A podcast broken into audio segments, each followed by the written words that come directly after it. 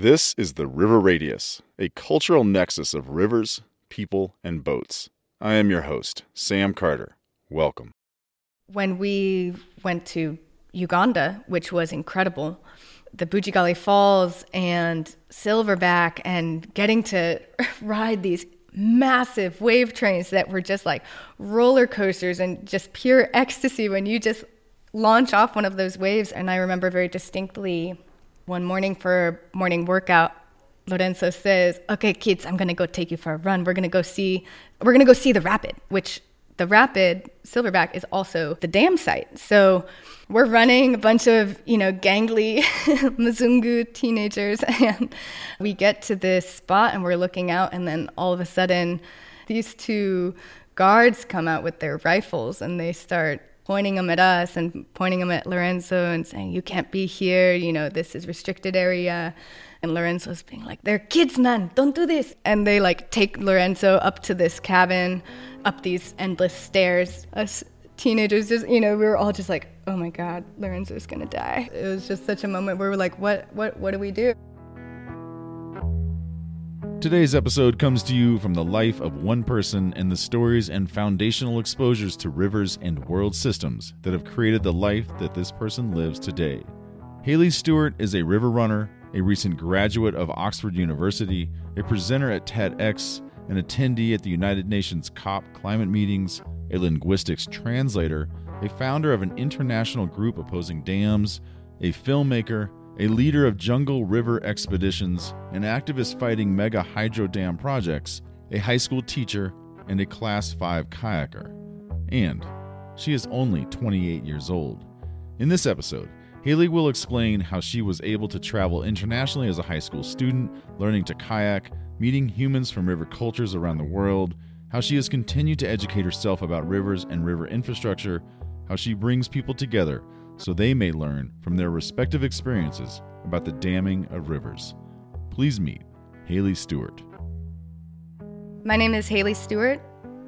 So, I'm a documentary filmmaker and I'm a river conservationist. And I would say I spend most of my time, most of my energy working with communities who are fighting to defend their rivers, usually from mega hydroelectric projects and now also kind of moving into gold mining operations and, and other threats to rivers.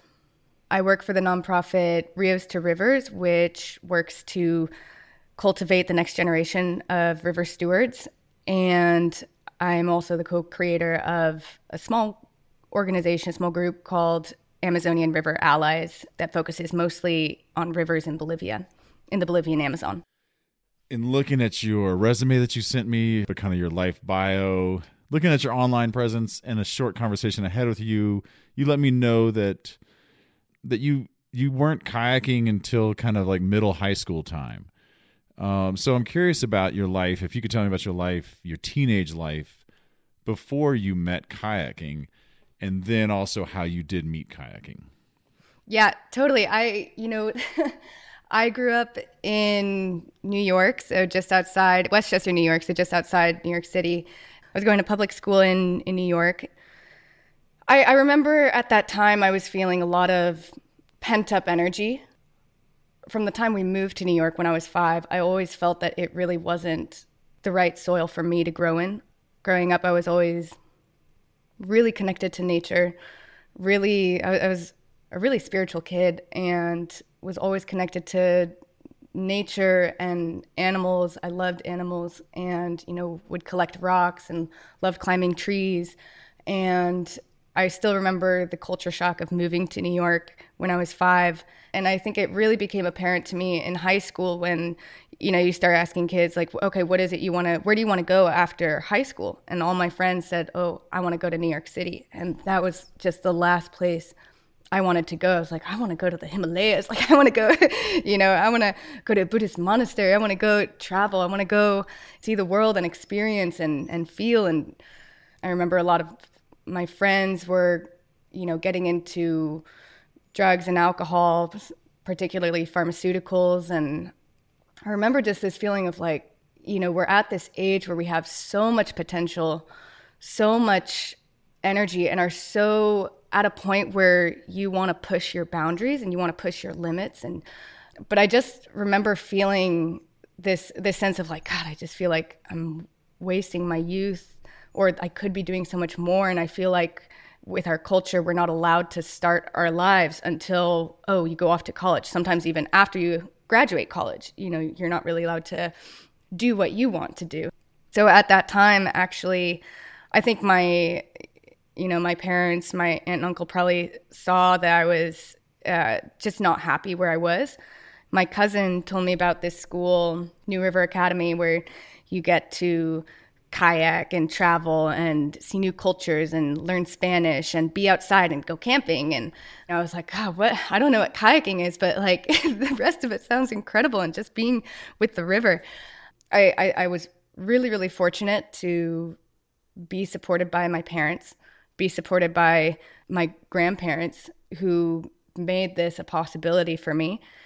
And not just financially made it a possibility but who really encouraged me to go do it go take risks. And and i think particularly as a woman growing up and having family that encourage you like oh climb the tree as high as you can. Oh you know go to see how far you can go. How fast can you go? How strong are you? How much can you pick you know just being pushed to take risks and find my own limits was a huge huge privilege and ended up going to a summer camp the ottawa kayak school on the ottawa.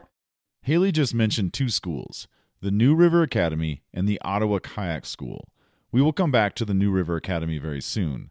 The ottawa kayak school is on the ottawa river in ontario canada and this river hosts rapids from class 2 to class 4.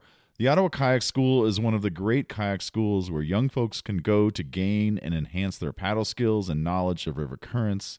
You can find links to the Ottawa Kayak School in today's show notes. And if you have not seen the Ottawa River, check out some videos and pics. And in the next segment, you will hear Hayley refer to keeners. I had to look this up.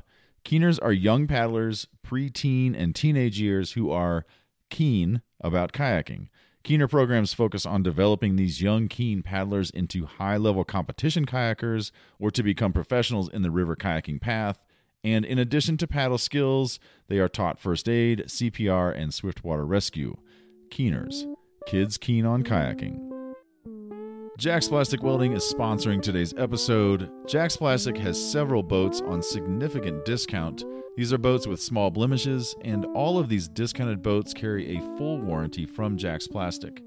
They have whitewater cat tubes, expedition cat tubes, and a small raft for one person that can get down about 200 CFS. Prices do not include shipping. There's a link in today's show notes taking you directly to these boats. You can also click on discounted on their homepage and see the boats. Jack's Plastic Welding is where I have gotten my cat tubes, my dry bags, and my Paco pads for the past 15 years. You can find them on the web at www.jpwinc.com. That is www.jpwinc.com. Tell them the River Radius sent you.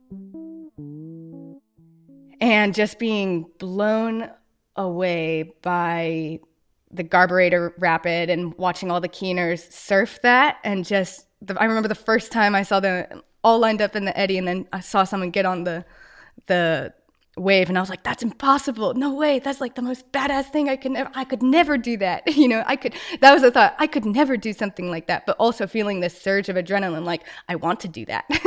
I want to do that. That is so cool. Look how calm they are you know? Everything's moving so fast and they're just staying still right in that wave and and so calm and then they're throwing tricks and then they're doing all these cool things and it was just it blew my mind away that that was a possibility that I would never have thought I could do. And then having it be presented as an achievable thing for me. Um, so that that was huge. And mind you, I'm still terrified of the sport, you know, flipping over, going into a pour over or spending a long time underwater.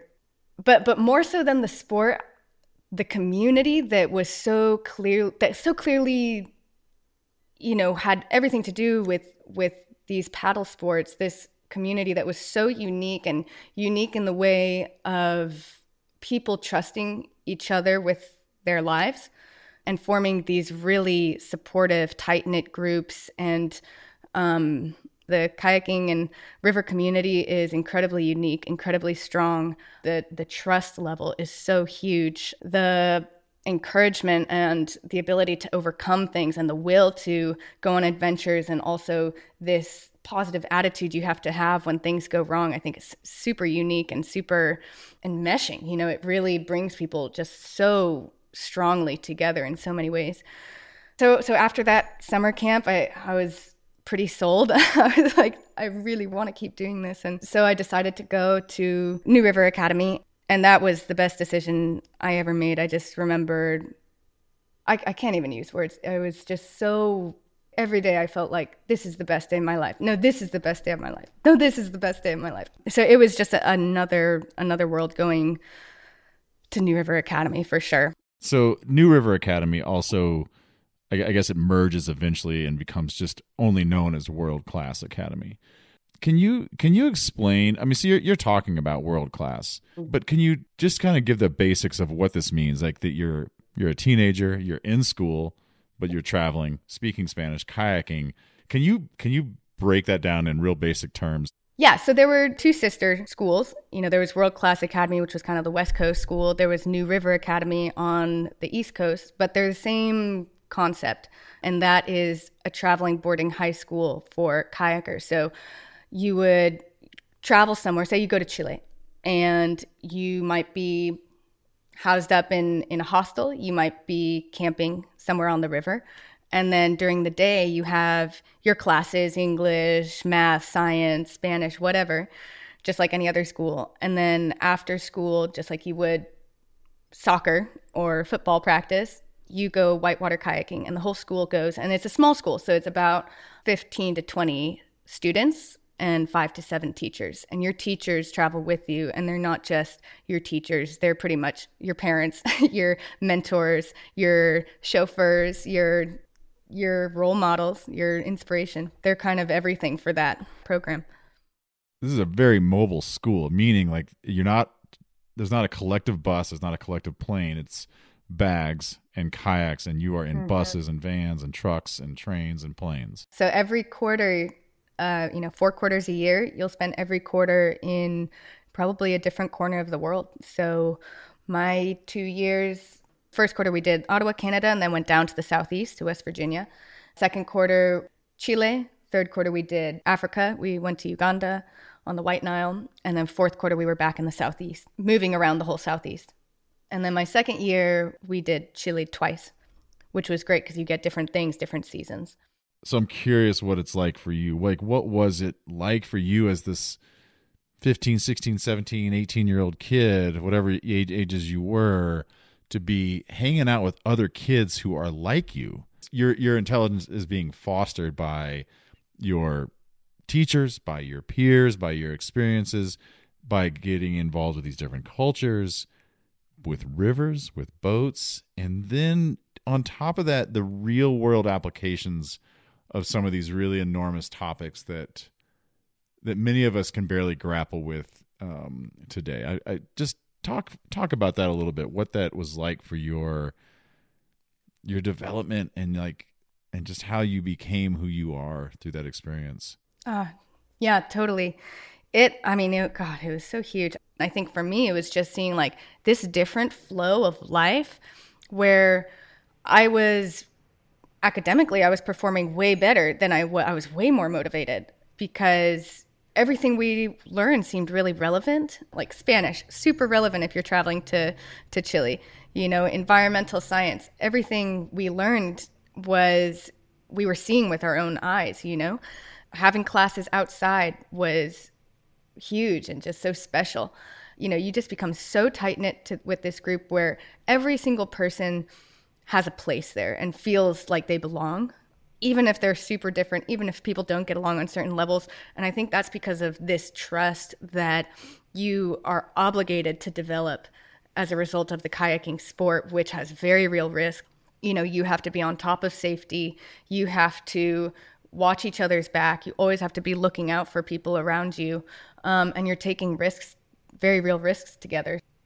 And another thing that really drew me to it was think we were five girls and and like 10 boys. So you know, a ratio that at that age was actually kind of a relief to me. I didn't even realize like how much pressure was on us as young women in the school that I was at and, and all of the eating disorders. You know, there were eating disorders were really rampant. Uh, body image was uh, incredibly high pressure in high school. And then to be like, oh, I'm going to go someplace where it ha- does not matter how I look. you know, I'm not valued by how I look or behave in, in that way. I'm, I'm valued by how I am in this group and how how much of a team player I am and you know just my eagerness to do this sport and my positivity and optimism and excitement like that those are kind of the defining factors of character. So that was like a huge relief to me. Um, the first thing i noticed about myself after going even just the first quarter of going to this school was i stopped procrastinating. You know when i went home for vacation i was not procrastinating at all. I was like oh oh, there's this thing that needs to be done. Let's do it today. Why would I wait till tomorrow? Oh, normally I would wait like a year to do thank you cards or something, you know, whatever it was. I was like fed up with procrastination. And so that was a really positive change. But also, I was just so much happier, so much happier. And I think that just goes so far. Being in a school too, where I was able to kind of work with the teachers in terms of like, oh, this is what I'm really interested in learning. Can we learn more about this? And then being really receptive to that was so cool and so motivating. I really don't know what I would be doing, where I would be if it wasn't for this school, because this school really opened my eyes to the issues that are so important to me right now. It inspired me. All the teachers at New River Academy, they were my biggest heroes we'll get to this later in the conversation about the the work you're doing today and how much of it is around hydropower and dams like the the mega dam systems. To get ready for that part of the conversation i want to hear more about when you first were introduced to hydropower. Can you just tell me tell me about that experience or where was that? What river um, what was happening and and how did your how did the like the, the exposure unfold your prior conceptions of hydropower. Yeah, absolutely. So in 2010, the first time I went to Chile, we started the quarter in the Maipo River Valley. My teacher, Lorenzo Astorga, he was telling me about this project. They're going to take all the water that comes down, put it in a tunnel for 70 kilometers to generate electricity, and then put it back before it gets to the city, Santiago. But all of that valley is going to dry up. And there are endemic species that live in that valley that really depend on these very delicate ecosystems that are very niche. And not only that, you know, what this company isn't taking into account also is groundwater and the napas subterráneas, the subterranean aquifer and springs. That whole system is going to be severely disrupted. And so this is going to send us into desertification. And now, 12 years later, it's been drought ever since. And so you can see that it is desertification. And then when we went to Uganda, which was incredible, and the most phenomenal rapids of my life, you know, going the Bujagali Falls and Silverback and getting to ride these massive wave trains that were just like roller coasters and just pure ecstasy when you just launch off one of those waves and then knowing that that that was about to be dammed and lost forever. And I remember very distinctly one morning for morning workout, Lorenzo says, "Okay, kids, I'm gonna go take you for a run. We're gonna go see the dams. We're gonna go see the rapid. You know, we're we're just gonna go scout the rapid from up high. Which the rapid Silverback is also the dam site. So we're running a bunch of gangly Mzungu teenagers, and we get to this spot and we're looking out, and then all of a sudden, these two guards come out with their rifles and they start pointing them at us and pointing them at Lorenzo and saying, You can't be here, you know, this is restricted area. And it's like, there's no signs, there's no anything. And Lorenzo's being like, Man, like, they're kids, man, don't do this. And they like take Lorenzo up to this cabin like up these endless stairs, watching them disappear up these stairs into this cabin. We were all just like, "Oh my God, Lorenzo's gonna die!" It was just such a moment where we're like, "What? What? What do we do?" And and then you know, 15 minutes later, they come down like laughing. Lorenzo has his arms around them. you know, everything's fine. They're like bros now, but it really was like we can't even look at this beautiful rapid that's about to be lost. There's super high security here. The government doesn't want photos of this dam site or of the work that they're doing here because they don't want it going to Nat Geo. They don't want it exposed to different platforms because it's very controversial. Leaving Uganda and knowing that we were some of the last kayakers that were ever going to be able to paddle that section, that incredible section, and to know that a lot of the the communities and the people that we visited their homes would be displaced too, and that kayaking is the main tourism to that region. That's going to go down. You know, people's livelihoods who really didn't have a say in the matter were going to be really impacted. It it definitely broke my heart to to leave knowing that, and to also just realize that this was the same story that was happening in Chile it's not just that oh this dam they're not doing it right or this dam you know there it's like oh wow this is systematic this issue was and how it was happening all over the world and how it's also seemed to be affecting communities in very similar ways of dividing communities where community says oh this is new we've never seen this before maybe it's good maybe it's bad we don't know but realizing like in the end after all is said and done, the impacts on those communities, good and bad, are, is really well documented.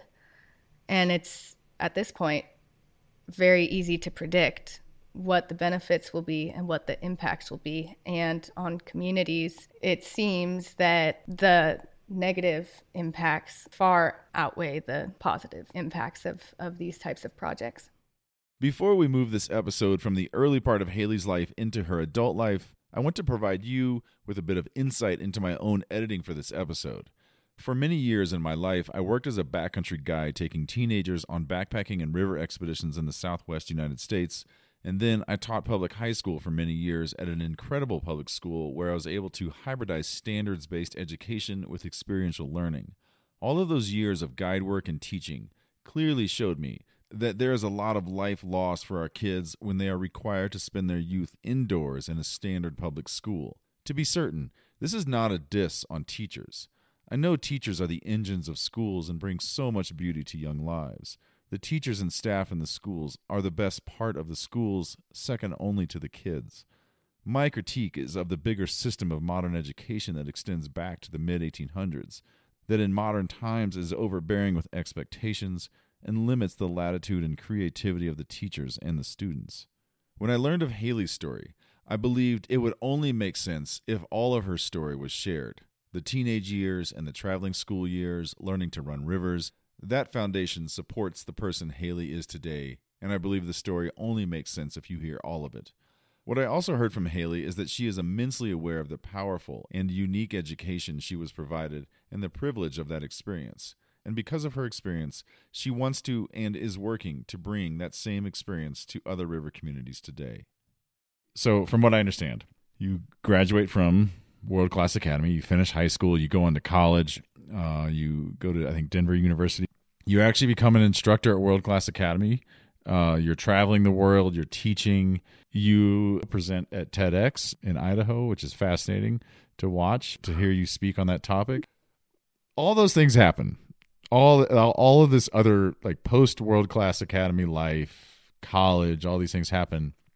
Eventually, today you're now very connected to Bolivia and doing work with Bolivian people, Bolivian rivers. You're based out of the Pacific Northwest in the United States.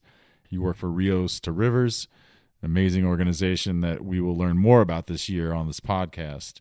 So let, us go. Let's get into Bolivia in this big section of your life. How did you get connected with Bolivia? Tell me about where you're connected to the landscape, the river, rivers, these people.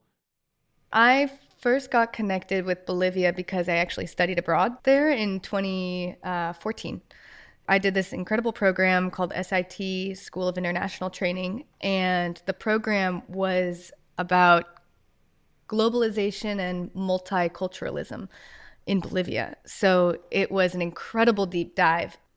And coming into Bolivia, which at the time was and still probably is somewhat going through a bit of a civil rights movement with indigenous peoples. You know, at the time, Evo Morales, who was the first indigenous president, recently come into power just like a couple years before.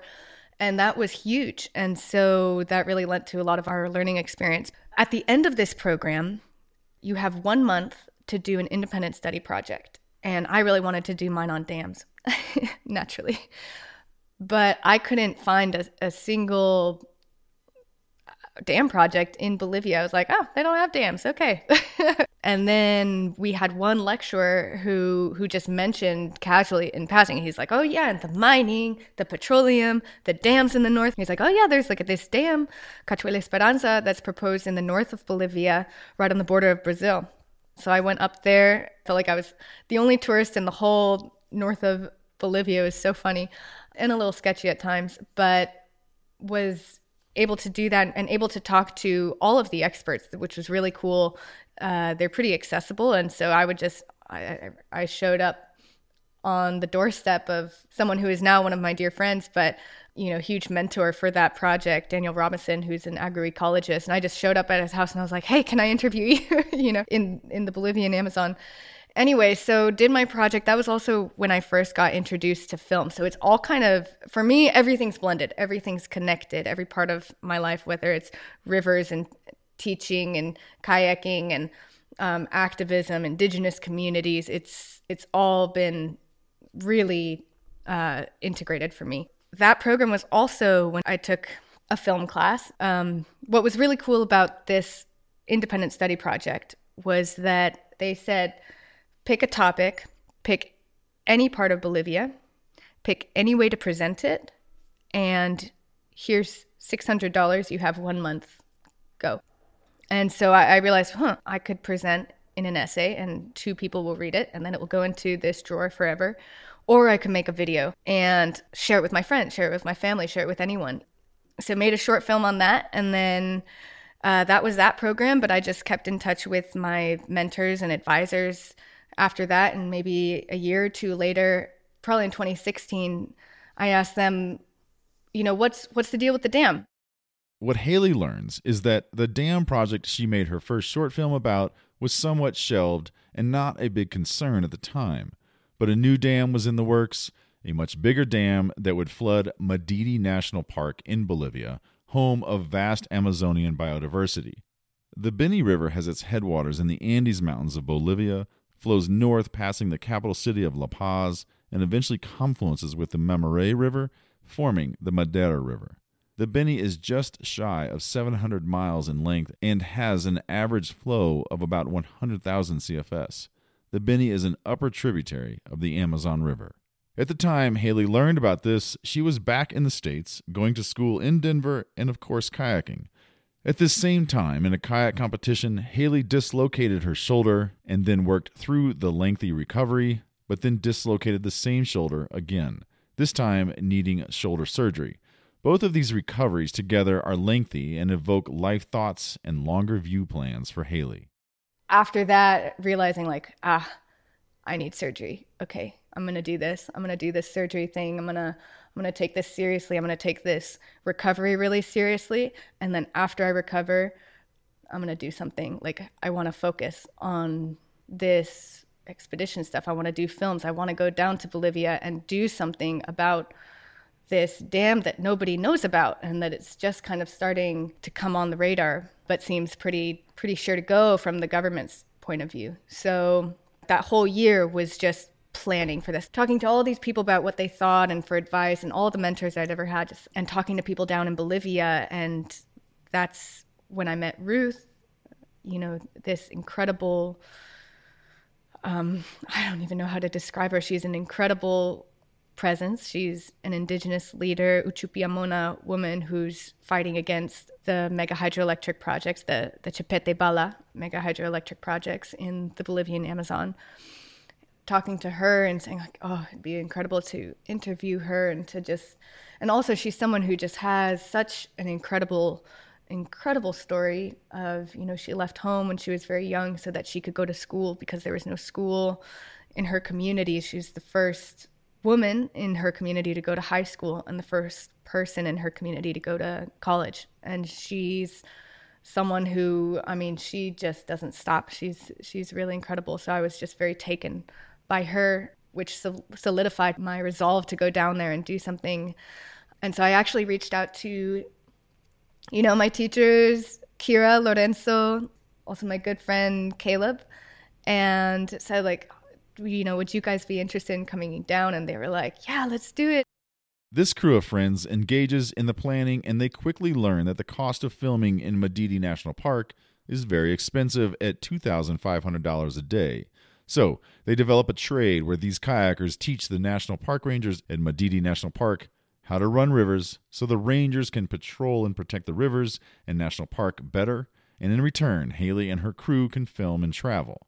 They have to make some trades to borrow some rafts to carry the extra rangers and gear down the river.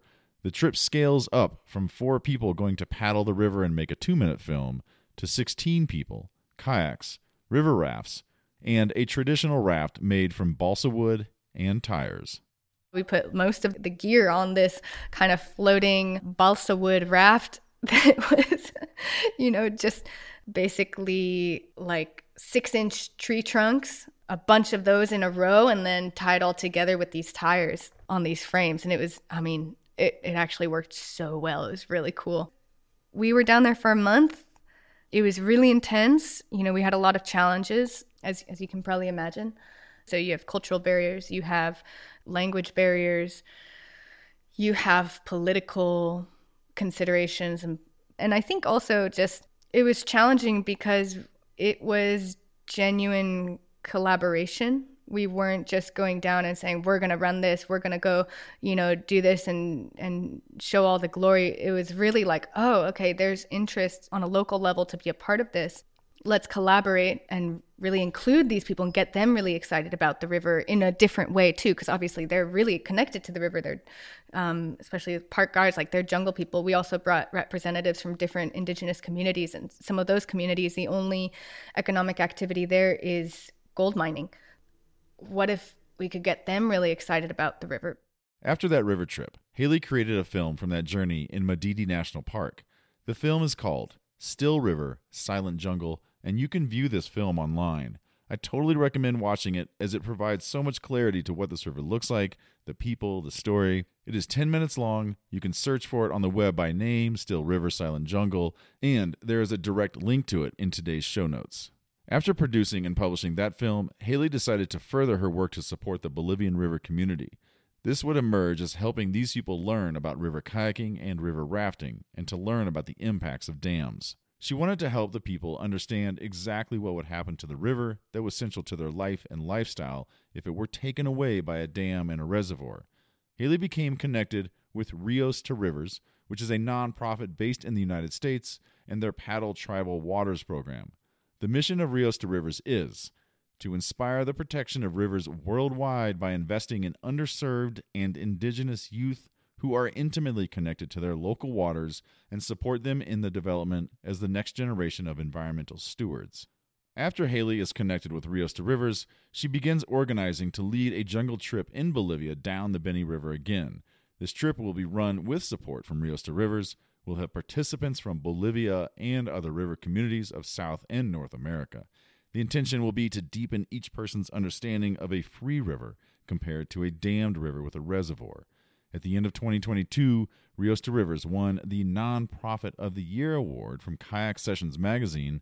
Weston Boyles is the founder and executive director of Rios to Rivers.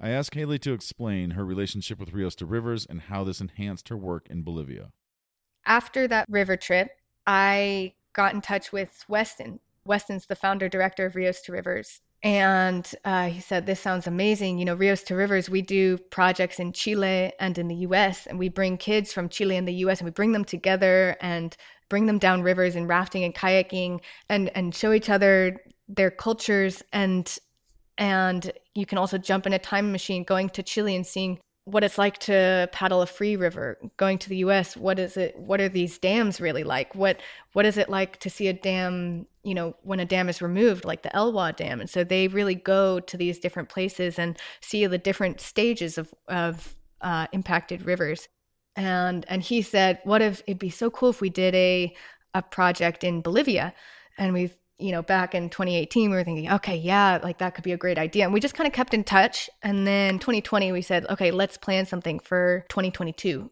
And so we just started planning from there and started with bringing a few people from Bolivia on Rios to Rivers exchanges in Chile and in the US. And so kind of felt really empowered to be able to run with that and work with my friends and collaborators in Bolivia and say like what would you know what would serve you guys the most what would kind of what would your your dream program be and and what you know this is kind of what we've done in the past how would you do it you know especially with what you've seen in Rios to Rivers Jack's Plastic Welding has been hand building boats, Paco pads, and dry bags in the United States since last century. Jack's Plastic Welding has several boats on extra large discount. These are boats with small blemishes, and all of these discounted boats carry a full warranty from Jack's Plastic. They have whitewater cat tubes, expedition cat tubes, and a small raft for one person that can get down about 200 CFS. Prices do not include shipping. There is a link in today's show notes taking you directly to these boats. You can also click on discounted on their homepage and see the boats there. You can find them on the web at www.jpwinc.com. jpwinc.com. Tell them the River Radius sent you. There are many layers to the complications of dams being built in many places around the world, and in this case specifically in Bolivia. One of the problems is the communication and information delivery given to the river communities who will be impacted by the dam and new reservoir. Bolivia is a country that has 36 indigenous tribal nations and is about the size of California, Oregon, and Nevada combined. Bolivian law protects these indigenous nations, and yet that protection can be sidestepped to gain access to the rivers so that dams can be built. Here, Hayley explains with more details about the river at risk and how the indigenous nations learn about the dam projects. The Beni River is where the dams, the Chepete and Bala dams, it's two dams, would be placed in the Bolivian Amazon. There are other dam projects proposed in the country as well. Rositas, the Cachuela Esperanza is still on the table. There's a bunch of dams. It's all part of the, the nation's goal to become the energetic heart of South America. But we zoomed in on this Chepete Bala project in the Beni River Basin that would flood Madidi and Pilon Lajas national parks, which are incredible biodiversity hotspots. They're still discovering tons of species there every year. And these national parks are not only biological reserves, they're also indigenous reserves. So these are places where indigenous peoples have the constitutional right to determine their own development in that region. They have the say, they have the last say that means the government can't impose projects there without permission from these communities. Now, what tends to happen, or what has happened, the National Energy Company of Bolivia, who's been forwarding these dam projects, has been heavily criticized for the way that they have attained permissions from the communities. There's something called prior and informed consent, which is required that a company attain before implementing their project, before even doing the studies for their project. So this company did not do that. They were doing studies um, before asking for consent. And then the reports that I've heard was that when they did ask for consent, what they did was go to communities, throw a big feast, a big party, tell them that they are going to bring development, that they're going to bring new housing, that they're going to bring health centers and um, electricity. And just say that they're going to bring development to these communities, sign here. Without saying, we are going to build a dam, without explaining what a dam is, without even using the word dam, but also without mentioning that you will be relocated. This land that you're standing on will be flooded. Without mentioning any of that, you know, and, and so what they've done in a lot of communities is we'll bring electricity here if you sign here. And so now some communities have electricity, but these are also the communities that are going to be flooded. If our only benefit is the electricity here that we're going to have until we're flooded, then look, that just makes no sense. You know, it's just so it's just so criminal to me to to hear that. But that's also pretty standard. So, with all of this context about how river communities in Bolivia learn about mega hydro projects, and with the stories of how Hayley has been to Bolivia, has met with these river communities, and the information about the collaborative trip she worked to organize with Rios to Rivers, Hayley went back to Bolivia in October of 2022 to run the Beni River again with a group of people from river communities across the Western Hemisphere who have lost a river to a dam or who are at risk of losing a river to a dam. From this trip in October of 2022 with Rios to Rivers in Bolivia, Hayley is currently editing a short film on that river expedition. That film will publish this summer in 2023. You can keep up with the publishing by following Rios to Rivers and Hayley on Instagram. Both links are available in today's show notes. Here, Hayley explains who the members of the group were. The Bolivian youth who came on our trip were from the different communities. We tried to get as many uh, communities represented as we could in our little cohort. Uh, that was difficult for several reasons. One, because the communities that are closer to town have more resources. Some of these communities are so remote that maybe they don't speak Spanish or they don't have a cell phone, so we can't reach them. So that would mean someone would have to go travel eight hours upstream to give them a message. And so it's just logistically very challenging to get people from the very remote communities. But also, the kids that we're really targeting here too are people who are interested in becoming stewards and or river guides or kayakers or rafters so anybody who's interested in that we really wanted on the team and another challenge for us was we tried so hard to have a gender balance just logistically, people live far away, they don't have transport. We tried to get a couple kids from Brazil, but because of the floods, they couldn't come, even with the planes, even with a bus. It wasn't possible. The roads were complete mud. It would take four days for them to get out. A lot of the girls who who we thought were going to join us ended up having family obligations. They had to take care of children. The communication is really challenging down there within communities if you don't have a cell phone and there isn't a cell tower, then you're out there. You're really out there. That was a challenge. And when all was said and done on the whitewater portion of, of the trip, we only had one Bolivian youth female. And she rocked it. And she was a badass and she paddled harder than anyone. And she was so stoked and dedicated and just had a constant smile on her, her face. So you know, we were just grateful to have one. so on the Bolivian side, we had kids from probably six or seven different communities.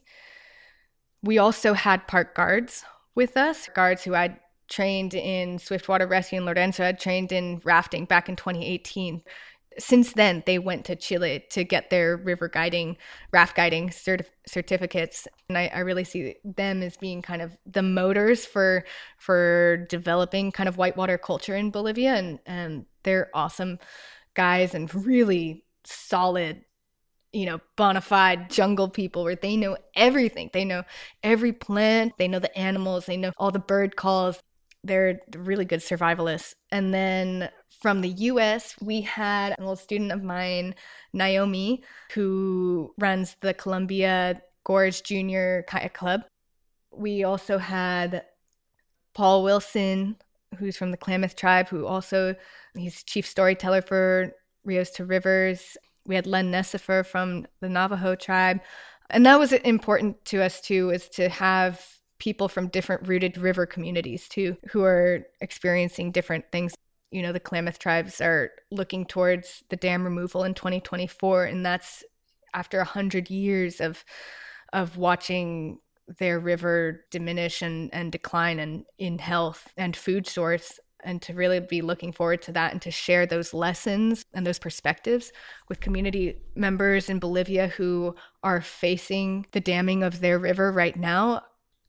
Melissa Demarie, who runs California Water Sport Collective, was our head coach for the pack rafting and kayaking. And, you know, she was incredible having her there. And so that's kind of the US and Bolivia. And then we also had really amazing people from Chile. Fernanda Puran is Pehuenche Mapuche, and she's the Chilean director of Rios to Rivers, and she also runs the Mapuche women's rafting team. She comes from the Biobío River, which is dammed, and they're still fighting dams there. So, having this network and community of people who are at different stages uh, with their river is just amazing the lessons that can be shared. And so she came to co direct the program, and her younger brother, Ricardo, also came. Having them was amazing. And then my film crew is great too. Zanotti, who's from Chile, and Miranda Stopel, who's from the US and who taught with me at, at World Class.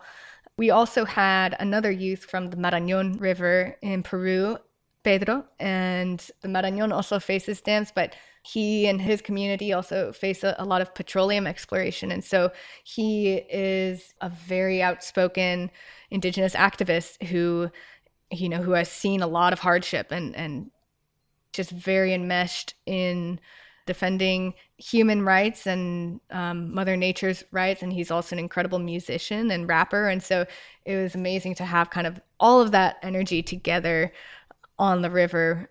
It just felt so special to witness this program as a laying of a foundation that can really move forward. And I think for us, just seeing like, where do the kids want to take it? Where do the youth want to take it? Where do they see the most potential with a program like this? If they were to design it, like, what would it look like?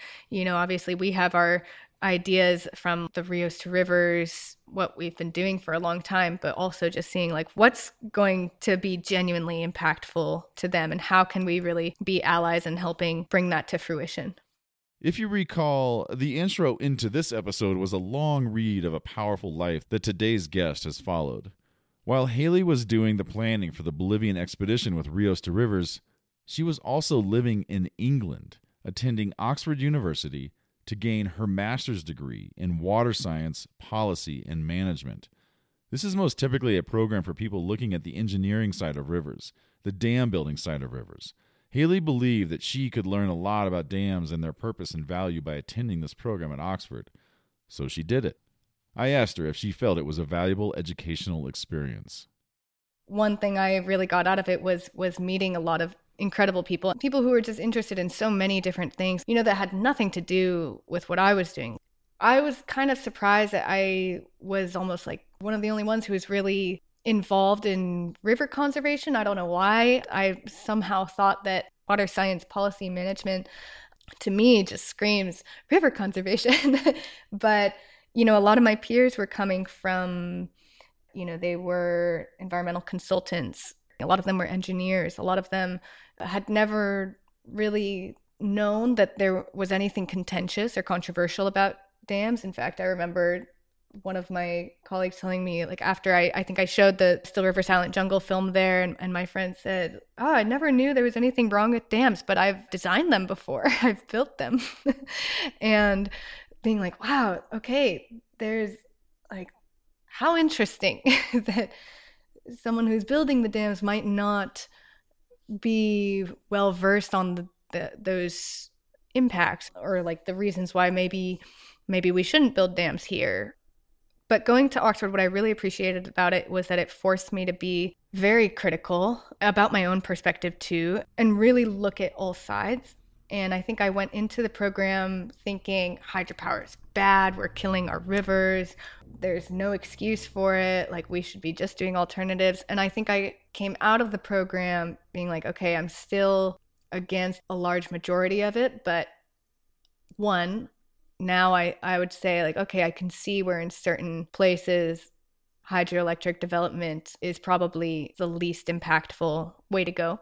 And then two, just realizing if it's a hydroelectric project just for hydroelectricity, it's like, okay, I like I'm I'm really on the river side. And then when it comes to something like water consumption as well, it just becomes a huge mess of well, how how do we sustain our human population? You know, example, I'd love if like the Hoover Dam could come out and stuff. And then it's like, wait a minute.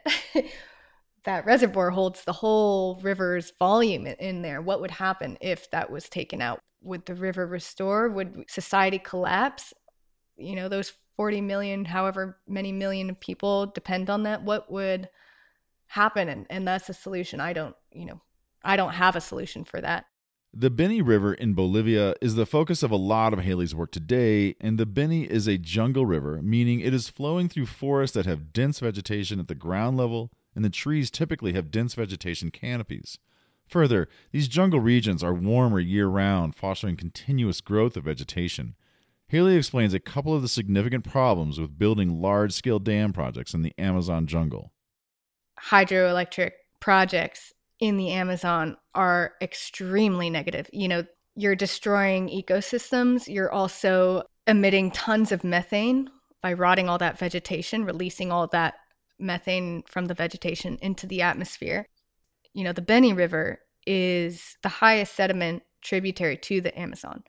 So all that mud, dirt, and minerals that are being dragged from the Andes down through the river and ultimately to the ocean, that sediment is a dam's worst enemy. That sediment builds up behind it, and then you lose that hydraulic head, that function of volume over height. And now with the gold mining and the release of mercury and other contaminants from gold mining operations, with a reservoir, you're going to be creating a factory for methylated mercury, which is the extremely toxic form of it that causes that mercury poisoning in people and is already causing that mercury poisoning. So communities that are upriver are going to be probably in, in more intensely contaminated because of the fish that they eat or they're going to have to stop eating fish but even now they're doing studies with how that mercury mercury comes into plants and animals even chickens and all around the food chain and also in the air there is a very strong common consensus now that mega hydroelectric projects, particularly in biodiverse, heavily vegetated regions, are disproportionately and very negatively impactful on peoples, on ecosystems, on geographies. Our world's human population reached 8 billion in 2023. This increased population uses more electricity, and the damming of a river for hydropower can provide fairly stable electric production. Because there are many successful dams in the world, many world governments quickly move to dams as their fast and easy method to upscale their electric capacity. Hayley talks through some of these global dam projects. Right now, the International Energy Agency says that we need to double our hydroelectric capacity by 2050 if we're going to reach net zero. They're suggesting that we build as many dams or as much hydroelectric capacity in the next 30 years as we have in, in the last 100.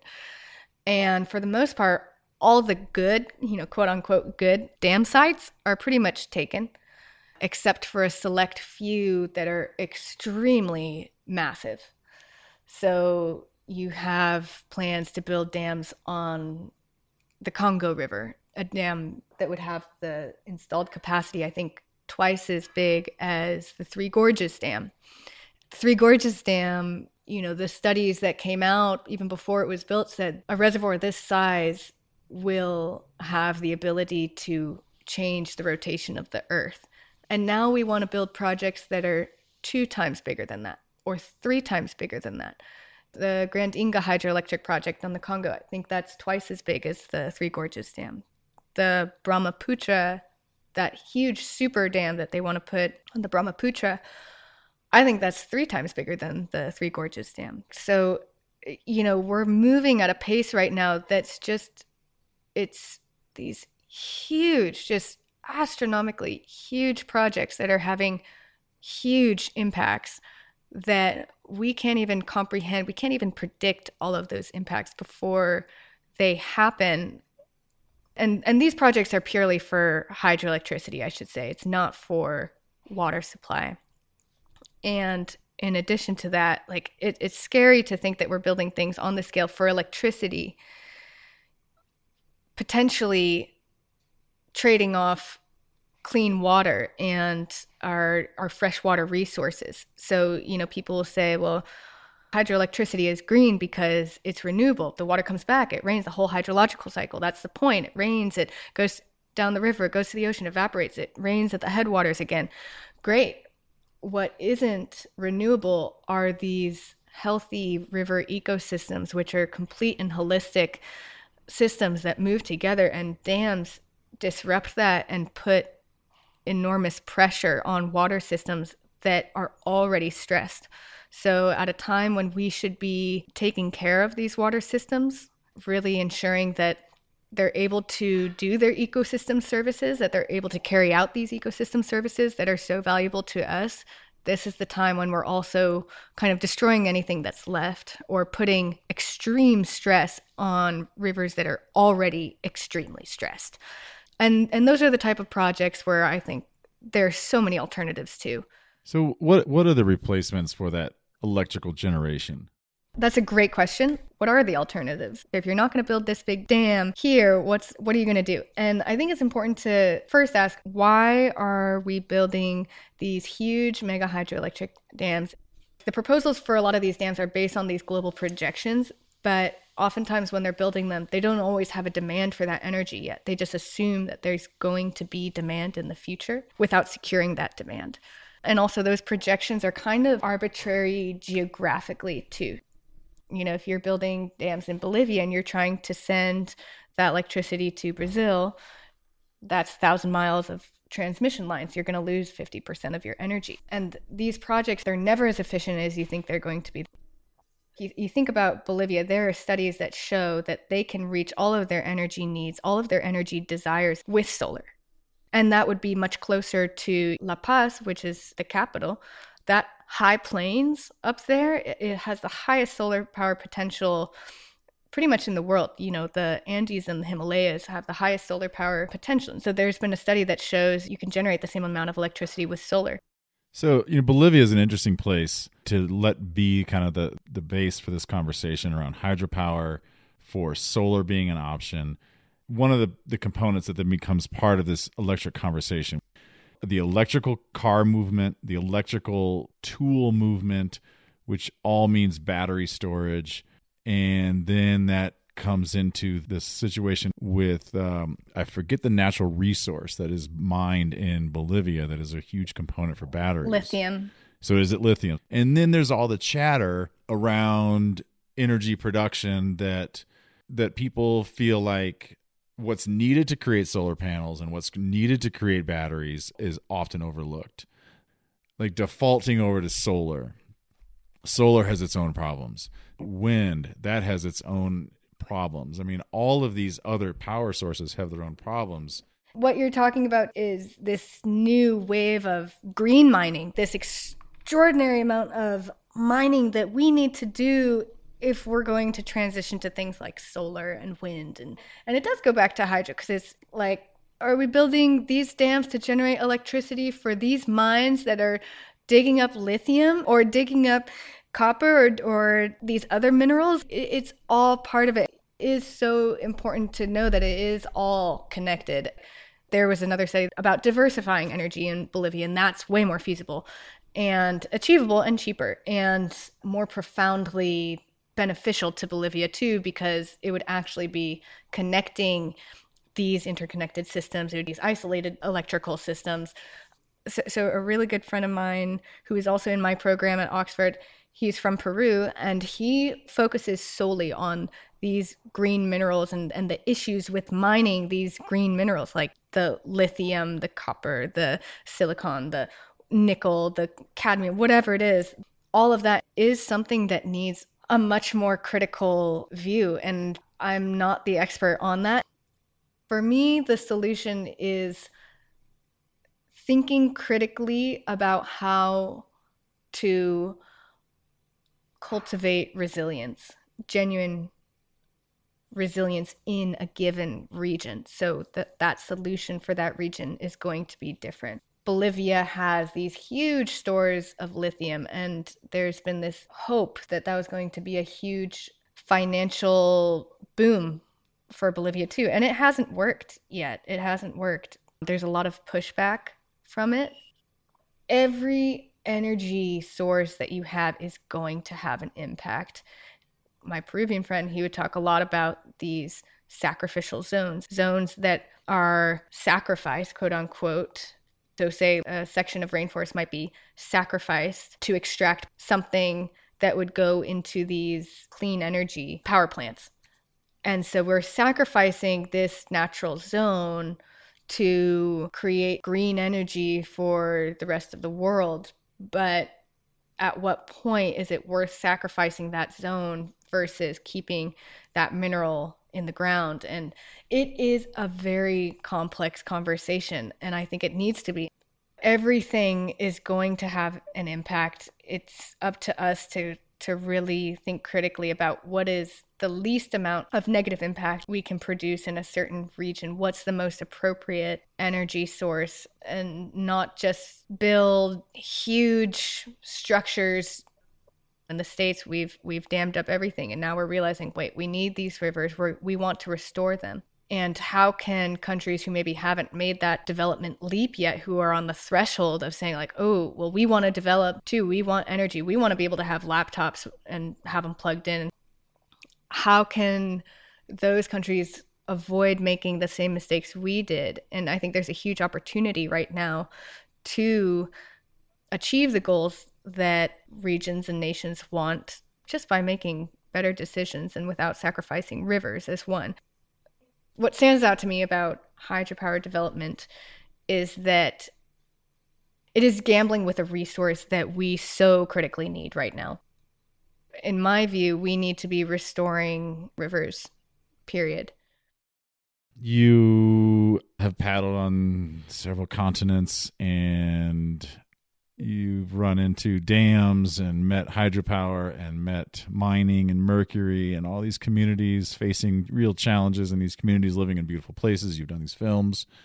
It seems that your work centers, focuses around rivers. That's pretty obvious from our conversation.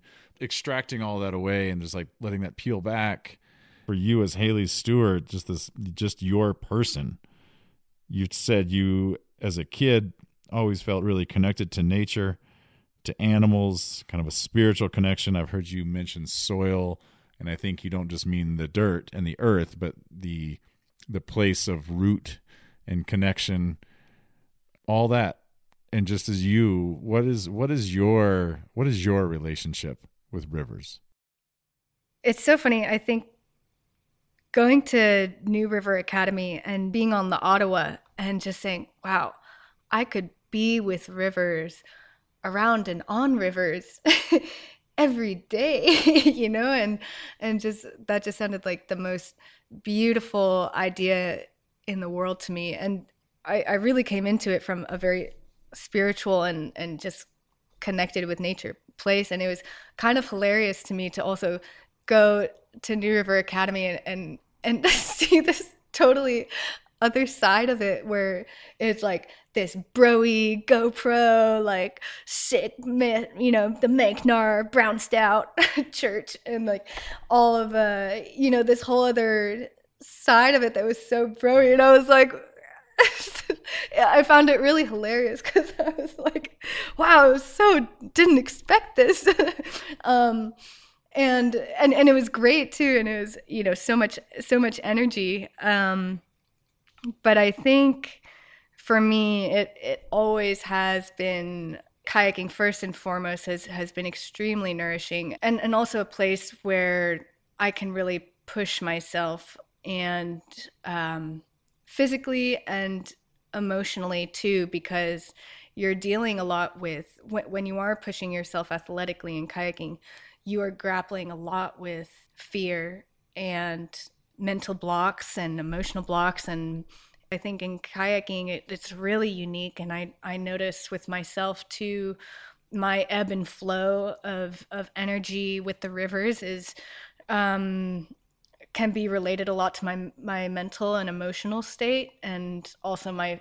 physical fitness too and it's just been a, a place of growth for me. Um yeah growth and connection and i'd say when i feel the most connected to the rivers and when i can be on the rivers all the time is, is really when i feel um, the most confident uh, the most myself the most connected with people around me, um, the most in myself for for sure. And so, um, and I think what I love about rivers is I'm I'm also a dancer, and I love dancing. I love partner dancing and um, and solo dancing.